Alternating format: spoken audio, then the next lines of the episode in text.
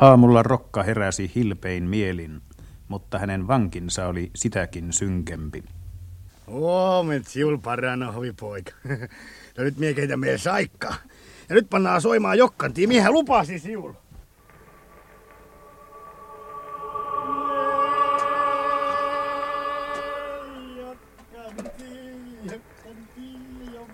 Rokan tarjoaman teen kapteeni Baranov kyllä joi, mutta tämän soittaman jokkantiin hän kuunteli vain sen vuoksi, että hänellä oli korvat, joilla oli pakko kuunnella. Soittaja itse sen sijaan tanssi pari pyörähdystäkin, ja silloin nousi Baranovinkin synkkiin silmiin pienen pieni hymynhäivä.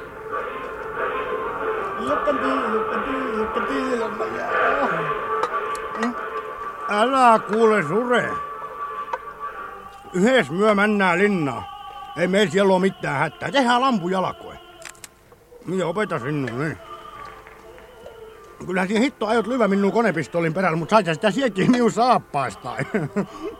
Rokka oli käsketty komentopaikalle kello 9, ja muutamia minuutteja ennen 9 sinne ilmestyikin vankinsa kanssa. Siellä oli Lammio sekä mua Vänrikki, joka oli määrätty kuulustelupöytäkirjaa tekemään. Rokan tapaus oli niin tärkeä, että Sarastia halusi olla itse mukana kuulustelussa.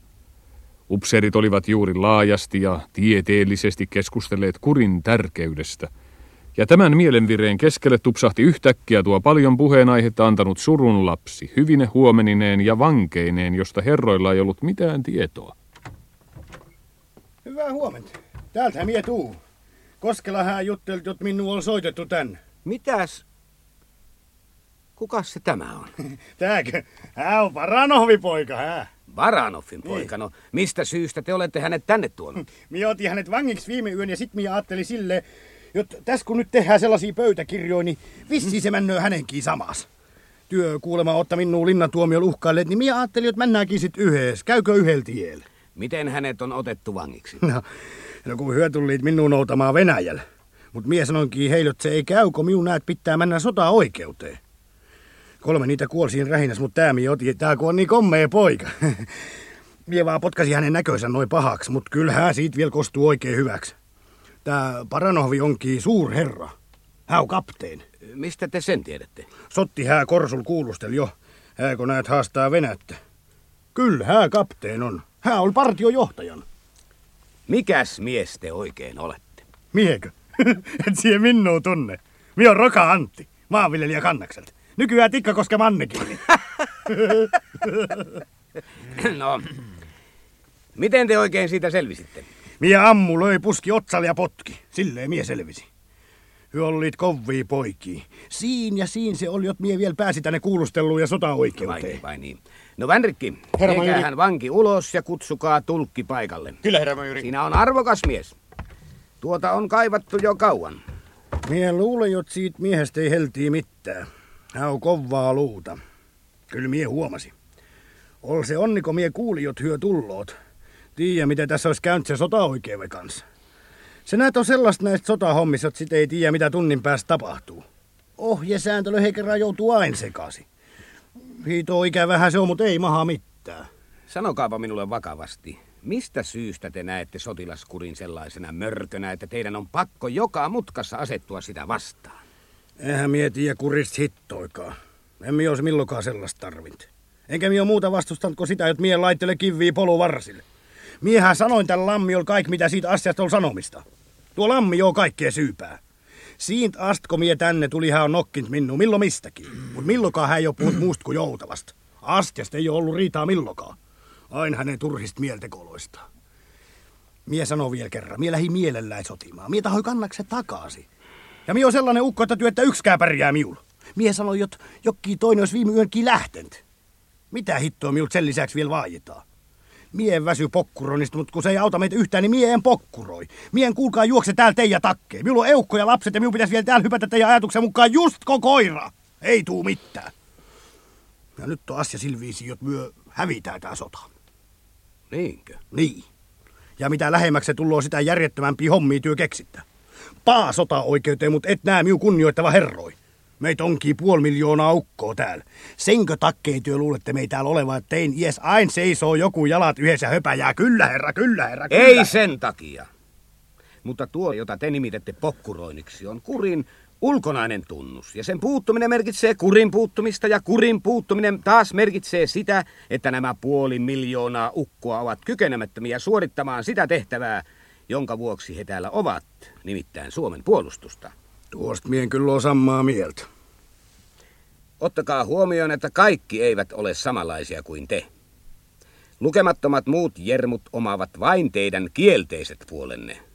Ja tuo teidän väitteenne, että sota on hävitty, ei ollenkaan pidä paikkaansa. Kyllä se vaan pitää. Mikä sota on voitettu ilman vastoinkäymisiä? Joukolla on asiantuntemattomuutensa vuoksi taipumus tehdä johtopäätöksensä seikoista, joiden sisäistä merkitystä he eivät ymmärrä. Mitään ratkaisevaa ei ole vielä tapahtunut. Ei ymmärrä. Kun heitetään 100 000 miehet mottiin kuolemaan, niin ne onkin sellaisia merkkilöjä, jossa ei ole paljon ymmärtämistä. Luuletsi, että sellaista tehdään muuta kuin sen takia, että mitään ei maheta. Kaikko mänt. Mie on tientsä jo kauan. Asettele tässä kiviä sit. Herra majuri. No? Saanko luvan esittää kuulusteltavalle kysymyksen? Sen kuvaan. Sanokaapa minulle, Rokka, mistä te löytäisitte komppanian päällikön, joka sietäisi niin paljon kuin minä olen teiltä sietänyt? Ajatelkaapa järkevästi. Järkevästi? No nyt siihen haastat just, kun siu pelissään se olisi jotain järkeä oltu. Et sio kuule noi harkitusta miettinyt, kun siot rähjät. Ommii mieltekoja ja siot seurat etkä mitään periaatteita. Älä sellaisia miuljuttele. Sie itse keikaroit rohkeudella sellaisella ajatuksella, että siot just niiko pitää. Hakekaa se vänskä tän! Tehdään pöytäkirjoi! Perkele, minä osaan tarpeeksi! Pohja se on viukii säkissä! Pataljona tulee toimeen ilman teitä aivan hyvin. Sota ei kaipaa yhtä miestä. Ei niin, kyllä mies. Olkoonpa tämä sitten minkälainen tahansa. Minä annan anteeksi. Nimenomaan annan anteeksi toistaiseksi. En sillä, että katsoisin olevani siihen pakotettu, vaan muista syistä. Ja ehtoni on tämä. Te ette näistä keskusteluista hiisku sanakaan, ettekä rehvastele tällä selviytymisellänne. Ja tästä lähtien te tottelette niin kuin muutkin. No sille. Jos te laulatte tämän ulos, teette siitä arvovalta kysymyksen ja siinä tapauksessa minä panen myllyn jauhamaan. Toivon, että te käsitätte mahdollisuutenne. Toivon sitä teidän itsenne vuoksi, mutta myöskin itseni ja armeijan vuoksi. Minulla ei ole mitään henkilökohtaista halua nujertaa teitä, mutta milloin katson sen välttämättömäksi, tulee se myöskin tapahtumaan. Mie jo sanoi, että mie tien kaiken, minkä sovas pitää, mutta kuule sano tuon Lammiolle, että hän jättää minut rauhaan. Mie tiiä se hito hyvästi, jos hän jatkaa peliä, niin aina tulloo riita. Teille ei jätetä mitään erikoisvapauksia kurin suhteen. Kuten sanoin, käytöksenne näyttää, miten teidän käy. Poistukaa. No kyllähän mie mä. No näkemiin sit. Nyt mie vasta muistankin. Vangista luvattu lomaa. Mul kuuluu silloin ylimääräinen 14 vuorokautta, ja kun mie otin vielä kapteeni. No te saatte sen. Kieltämättä se teille kuuluu. Jättäkää anomus ensi tilassa. Oikeastaan minun täytyy valittaa, että te olette itse tehnyt mahdottomaksi sen seikan, että teistä voisi tehdä Mannerheim-ristin ritari. Kyllähän sekin jotta olisi, mutta ei tuolla niin ihmeitä on 50 000. Sen verran minä on jo kohta hankin sormuksille lampujaloilkin. No, minä mään nyt sit. Viimeinkin Rokka lähti menon kanssa. Mennessään hän hyräili ja vihelteli iloisena, keikutellen päätään.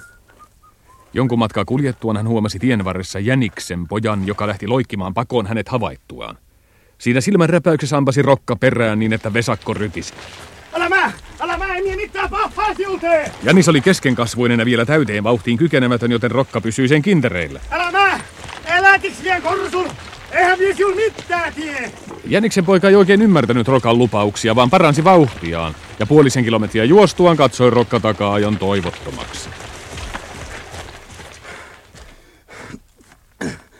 No, oi.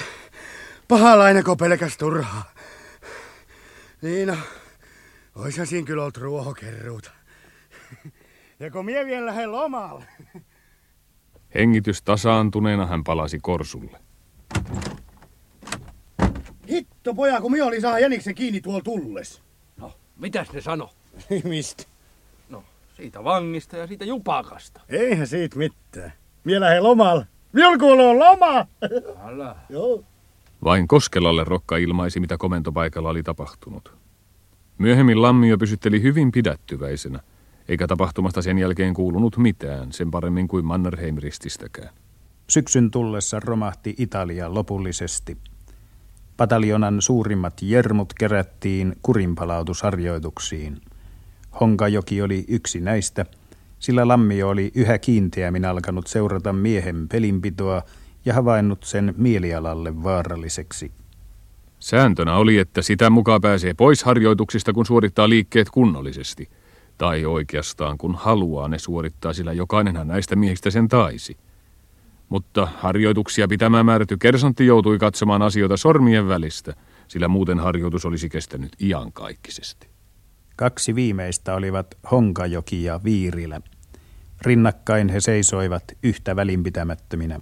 Kaaripyssynsä oli Honkajoki kersantin määräyksestä vaihtanut kivääriin, mutta sepä sitten olikin ainoa myönnytys, minkä kersantti oli saanut aikaan. Uupumatta kersantti yritti komentaa. Taakse! Paistu! Honkajoki paineli päin suurta kuusta, ja rinta sitä vasten painettuna hän jatkoi juoksuaan paikallaan, kunnes vasta oli huomaavinaan puun, otti hieman takaisin ja juoksi puun ohi. Viirilä paineli kauheata vauhtia lamaten kataikkoa mennessään. Asasta! Riviin! Järjesty! Honkajoki pysähtyi ja juoksi takaisin, asettuen seisomaan aivan kersantin eteen. Mutta Viirilä ei ollut kuulevina, vaan paineli eteenpäin. Eis! On kavennettu riviin, järjesty! Viirilä pysähtyi. Keikutti päätään kuin kuolaimiaan pureskeleva hevonen. Sitten hän ampaisi juoksuun, mutta pysähtyi pian ja alkoi kuopia maata jalallaan. Sitten hän potkaisi kuin jotain oletettua vihollista. Taas hän otti äkki arvaamata vauhtia ja juoksi kersantin eteen asettuen Honkajoen viereen. Mitä tämä on? Lopettakaa pelleilynne! Lopettakaa! Jatkakaa harjoitusta! Viirilä lakkasi esiintymästä hevosena ja teki hetken liikkeet oikein. Lepo! Aseto! Jalalle! Vie! Olalle! Vie! No niin, jos näin jatkatte, voitte pian päästä pois. Käännös oikeaan! Pin! Oikeaan! Minä käskin! Honkajoki ja Viirilä kääntyvät naamat vastakkain. Viirilä jatkoi vain väärinpäin kääntymistä ja teki omia keksimiään kivääriotteita, jotka olivat niin hullunkurisia, että kersantin oli vaikeaa pidätellä nauruaan. Viikon näille kahdelle toverukselle uhrattuaan kersantti lopetti vähinääninen enemmät kurinpalautukset tuntien kärsineensä tappion. Harjoitus ei parantanut Honkajoen tapoja. Milloin hän ei tehnyt ikiliikkujaansa, eli sovitellut yhteen muutamaa omituiseen muotoon veisteltyä puupalikkaa, kulki hän valistussotilaana. Toista vuotta hän oli jaksanut pitää vireillä ikiliikkuja juttuaan, ja aina kun hän arvioi asian olleen niin kauan unohduksissa, että se herättäisi huomiota, otti hän sen esille. Vanhala yhtyi usein näihin Honkajoen hullutteluihin, mutta siitä huolimatta hänet nimitettiin korpraaliksi, sillä hänen sotilaalliset ansionsa lisääntyivät siitä, että hän kerran vartiossa ollessaan torjui vihollispartion lähestymisyrityksen ennen kuin toiset edes ehtivät asemiin. Natsa oli Vanhalalle pitkän aikaa hiljaisen ilonaihe, sillä sen tiimoilta oli niin mukava laskea leikkiä. Alkutalvesta haavoittui Hietanen granaatinsirusta reiteen, mutta niin lievästi, että hän viipyi sairaalamatkalla vain kuukauden verran. Hän oli sama terhakka urhopoika kuin ennenkin, mutta vähitellen hänessä ilmeni vakavoitumista ja miehistymistä. Osaksi siihen vaikutti masentava tilanne, osaksi se luonnollinen syy, että he näiden vuosien aikana saivat jokainenkin lisää ikää. Hietanen toimi joukkueen johtajana, milloin Koskela oli lomalla tai komppanian päälliköiden sijaisena näiden lomavuorojen aikana. Määtän kanssa he olivat yhä korttiseuran sielut ja samanlainen mökä kävi korsussa kuin ennenkin Hietasen hävitessä päivärahansa. Joulun aikaan upotettiin Jäämerellä saksalainen taistelulaiva Scharnhorst. Yksi kerrallaan puttoo napit takista, pojat. On taidot olla tulitikku renkaan läpi alkuaankin. Kerran Honkajoki poikkesi erääseen naapuritukikohdan korsuun kaaripyssyineen. Rauha teille. No mitä jousimies? Kiitos kysymästä, Hallan vaaraa. Ei meitä pane idän halla eikä pohjan pakkaset. Toivotaan. Mutta laajemmin ottaen täytyy kuitenkin myöntää huopatossujen ja toppatakin olevan valttia nykyään. Kyllä, niitä on irvistelty. Mutta kun sais vaan niin lämpöiset vehkeet. Asetoveri nähtävästi tarkoittaa asiaa vain konkreettisessa mielessä. Siinä suhteessa minäkin olen samaa mieltä. Yeah. Mutta mikäli olette laajentanut näiden vaatetuskappaleiden merkityksen maailmankatsomukselliselle alueelle, niin tieteen vapauden nimessä minun on kieltäydyttävä seuraamasta teitä pitemmälle. No kuinka se ikiliikkuja kehittyy? Ratkaisuvaiheessa. Odotan vain erään hämärän kohdan selviämistä. Kaikki muu on asiassa ratkaistu, mutta eräs pikkuseikka on auki. En nimittäin ole voinut eliminoida kitkan ja taivaan kappaleiden vaikutusta. Tyhjössä, jossa eivät vetovoimat vaikuta, saisin liikkeen jatkumaan iankaikkisesti, mutta näissä oloissa täytyy keksiä jokin muu ratkaisu. Koska on jo myöhä... Lienee paikallaan lukea rukous tällekin majalle. Varjele meitä vihollisen juonilta ja ennen kaikkea hänen tarkka ampujiltaan sekä suorasuuntaustykeiltään. Muona annos saisi myöskin olla jonkin verran suurempi, mikäli sinulla vielä on käyttämättömiä varastoja lastesi tarpeisiin. Anna siedettäviä ilmoja, että asiaasi vartioivien olisi hauskempi seisoa vartiossa.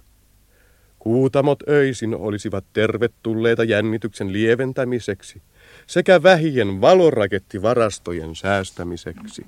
Suojele kaikkia vartiomiehiä, merenkulkijoita ja hevosmiehiä, mutta tykkimiehistä ei ole niin suurta lukua. Suojele ylipäällikköä ja yleisesikunnan päällikköä sekä pienempiäkin kihoja sikäli kuin sinulta aikaa riittää. Suojele armeijakunnan komentajaa, divisioonan komentajaa, pataljoonan komentajaa sekä erikoisesti konekiväärikomppanian päällikköä. Ja lopuksi yleensä ja erikseen. Varjele noita Suomen herroja, etteivät ne toista kertaa löisi päätänsä Karjalan mäntyyn. Amen. Jos Honkajoki lähtiessään olisi huomannut sivumalla olevalla laverilla makaavan luutnantin katseen, olisi hän heti osannut arvata eräitä asiayhteyksiä, saadessaan seuraavana päivänä kutsun Lammion korsulla. Honkajoki ei mitenkään ollut verrattavissa Rokkaan, ja sen vuoksi näkyikin Lammion kasvoilla peittelemätön kiukku ja halveksunta, kun totinen mies seisoi hänen edessään asennossa kaaripyssy olalla. Herra kapteeni, sotamies Honkajoki paikalla. Näkyy! Mikäs valistusupseeri te oikein luulette olevanne? Herra kapteeni, moraalin kaikinpuolinen lujittaminen ei näinä raskaina aikoina ole pahitteeksi. Te kylvätte tappio mielialaa! Oletteko vihollisen palveluksessa? Herra kapteeni, sotilaskunniani ei salli minun vastata tähän kysymykseen. Teidän kunnianne! Minä kunnioitan teitä sotaoikeudella, elleivät nuo halventavat puheet armeijasta ja sen päällystöstä lopu. Tiedättekö, mikä tämän maan turva on? Herra kapteeni, se on jalosukuinen vapaa herra Suomen marsalkka Carl Gustaf Emil Mannerheim. Aivan! Hän ja hänen armeijansa. Te olette tämän armeijan syöpäläinen. Täi, joka viihtyy liassa! Herra kapteeni, täitä ei kuitenkaan minun käsittääkseni voi syyttää tästä liasta, sillä hän ei ole syy, vaan seurausilmiö, ellen ole johdatellut väärin ajatusta. Älkää viisastelko! Oletteko kommunisti? Olen keksijä.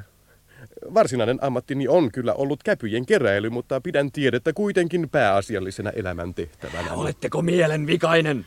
Herra kapteeni, tällaista kysymystä ei epäilyksen alainen voi koskaan itse ratkaista. Sen asian määrittelee ympäristö. Hyvä on. Minä määrittelen teidät lopettamaan tuon ilveilynne. Minä varoitan teitä vakavasti. Armeija löytää kyllä keinot puhdistukseen. Myyräntyö lopetetaan. Meillä ei ole varaa päästää asemiimme vihollista, vaikkapa se käyttäisikin Suomen armeijan harmaata pukua, joka muuten on liian kunniakas teidän yllenne. Herra kapteeni, hyvin kauan on suurimpiin mielitekoihini kuulunut sen riisuminen, mutta pitkäaikainen kokemukseni tämän halun toivottomuudesta lienee tarpeeksi painava syy, joka oikeuttaa minut uskomaan, ettei herra kapteeni puhunut vakavassa mielessä. Valitettavasti. Sivuutan kuitenkin asian ja pyydän saada esittää käsitykseni nykyisestä tilanteesta. Olisipa sekin kuultavaa. Mitä tähän vihollisen etenemiseen tulee, niin pidän sitä väliaikaisena. Kommunismi luhistuu omaan mahdottomuuteensa. Tässä asiassa vaikuttavat maanalaiset voimat. Lopulliset rauhanehdot tulee määräämään Suomi. Asemamme suurvaltana oikeuttaa meidät siihen. Alun alkuunkaan en ole pitänyt kommunismia minään tekijänä. Ensinkin viljan luovutuskolhooseissa on 20 vuoden ajan ollut suoranaista talonpojan ryöstöä. Ei edes siemen viljaa ole jätetty. Toiseksi tärkeämpi seikka. Kohta kun kansa puna-armeijan edetessä palaa asuinpaikoilleen, tapahtuu vallankumous. Hallitus nimittäin menettää otteensa, koska saksalaiset evakuoivat kaiken piikkilangan. Menkää ulos! Kyllä, herra kapteeni, mutta varoittaisin eräästä toisesta tekijästä. Mielestäni pahin uhka on tuo keltainen vaara. Ulos, ulos! Kuten käskette, herra kapteeni. Mädäntyneiden riepujen peittämät luurangot paljastuivat lumen alta 3. kerran. Vesi lirisi ampumahaudoissa ja silmiään siristellen katselivat vartiomiehet periskooppien peileihin. Rauha vain syveni, vaikka tarkkaampujat vielä joskus saivatkin osuman ja vihollisen partiotoiminta lisääntyi. Suurten ratkaisujen tuntua oli kuitenkin keväisessä ilmassa. Vielä kerran yrittivät miehet takertua pelastautumisen toivoon. Rommel on kuulemma lyönyt takaisin maihin nousun. Taas tunkeutuu pojat panssarikiilat itään. Jos en sais takaisin mereen kunnolla, niin asiat sais sit toisen meiningin. Ei tullut pojat mitään siitä asiasta. Hietanen oli ehkä pessimistisin niin ihmeelliseltä kuin se toisista tuntuikin, mutta hänessä ilmeni muutakin. Tuo kuohahteleva mies oli alkanut katsella jonnekin tyhjin silmin. Ne olivat tosin harvinaisia hetkiä ja vanha ailahtelu palasi kyllä pian, mutta jotakin hän noina hetkinä näki. Kenties vain yksinkertaisesti sen, että tulevaisuus tietää raskasta taistelua joka tapauksessa ja jälleen kaatuu miehiä. Luultavasti hänkin. Koskela oli ollut toisia valmiimpi jo alusta lähtien, joten hänessä ei tapahtunut mitään. Samoin oli laita Rahikaisen. Kaupanteko tosin loppui, sillä kukaan ei enää ostanut lampunjalkoja. Antti, tehdään ruumisarkkuja. Ei sellaisia. Kylhyö kuoppajat ilmankin. Se parhaiten nauraa, joka toiselle kuoppaa kaivaa. Käydessään tarkastamassa asemia miljoonalla sai Kariluoto granaatin sirun hartioihinsa ja joutui sairaalaan. Koskela tuli 3. komppanian väliaikaiseksi päälliköksi ja Hietanen jäi joukkueen johtajaksi. Toukokuun lopulla valmistui pataljoonan hieno kanttiini, jonka avajaisia juhlittiin viihdytyskiertuein ja sakariinimehutarjoiluin. Samoihin aikoihin määrättiin uudet halonhakkuu-urakat ja Hietanen sai käydä vaikean psykologisen sodan ennen kuin miehet lähtivät niitä aloittamaan. Kaikki eivät ehtineetkään, kun tuli käsky niiden lopettamisesta. Makaaminen loppus, poja. Kamppee kasa. Oot lähdettiin lipettiin. Käsky ei tullut miehille yllätyksenä, sillä sitä oltiin jo jonkin aikaa aavisteltu. Reppuja pakattiin vaiteliaina ja synkkäkatseisina. No niin, Rahikasen Akan poika on valaamis. Meinaatkus jättää Sabinen tänne sotamies venäläisen raiskattavaksi? Jääkö? Kulunuthan tuo jo. Ja suapan niitä uusia kuvia, jos mieltekö. Honkajoki otti palikkansa, katseli niitä hetken ja pisti reppuunsa. Tämä voisi johtaa heidät oikeille jäljille. Kenties he ovat jo yhtä lähellä ratkaisua kuin minäkin. Salo riuhtoi vihaisena reppunsa nauhoja kiinni, niin kuin asioiden surkea käänne niiden syy olisi. Niin. Tässä sitä nyt ollaan. Lähden vaan kaputtelemaan. Jo sitä tässä on maattu ja märännetty. Hietanen seisoi keskellä korsun lattiaa, katsellen äänettömänä toisten valmistuksia. Hänen omat tavaransa olivat jo valmiit. 3 vuotta sitten hän oli valvonut joukon lähtöä paloaukean parakeilta riehakkaana säkättäen. Nyt hiljaisena katsellen sanaakaan lausumatta. Koskela oli yhä 3. päällikkönä, joten Hietanen hoiteli koko joukkuetta. Antti, No mitäs Jul? Kato sä täällä, että kaikki menee oikein. Mä menen katsomaan toista puoli joukkuetta. Kyllähän mie. Puhelin oli viety pois, joten he odottivat lähetin tuomaa irrottautumiskäskyä. Kun se tuli, hakivat he konekiväärit asemasta ja lähtivät. Polun mutkasta he näkivät viimeisen kerran Pirunkukkulan siluetin piirtyvän taivasta vasten. Kiväärikomppanioista jäi vielä heikko verho asemiin suojaamaan irrottautumista.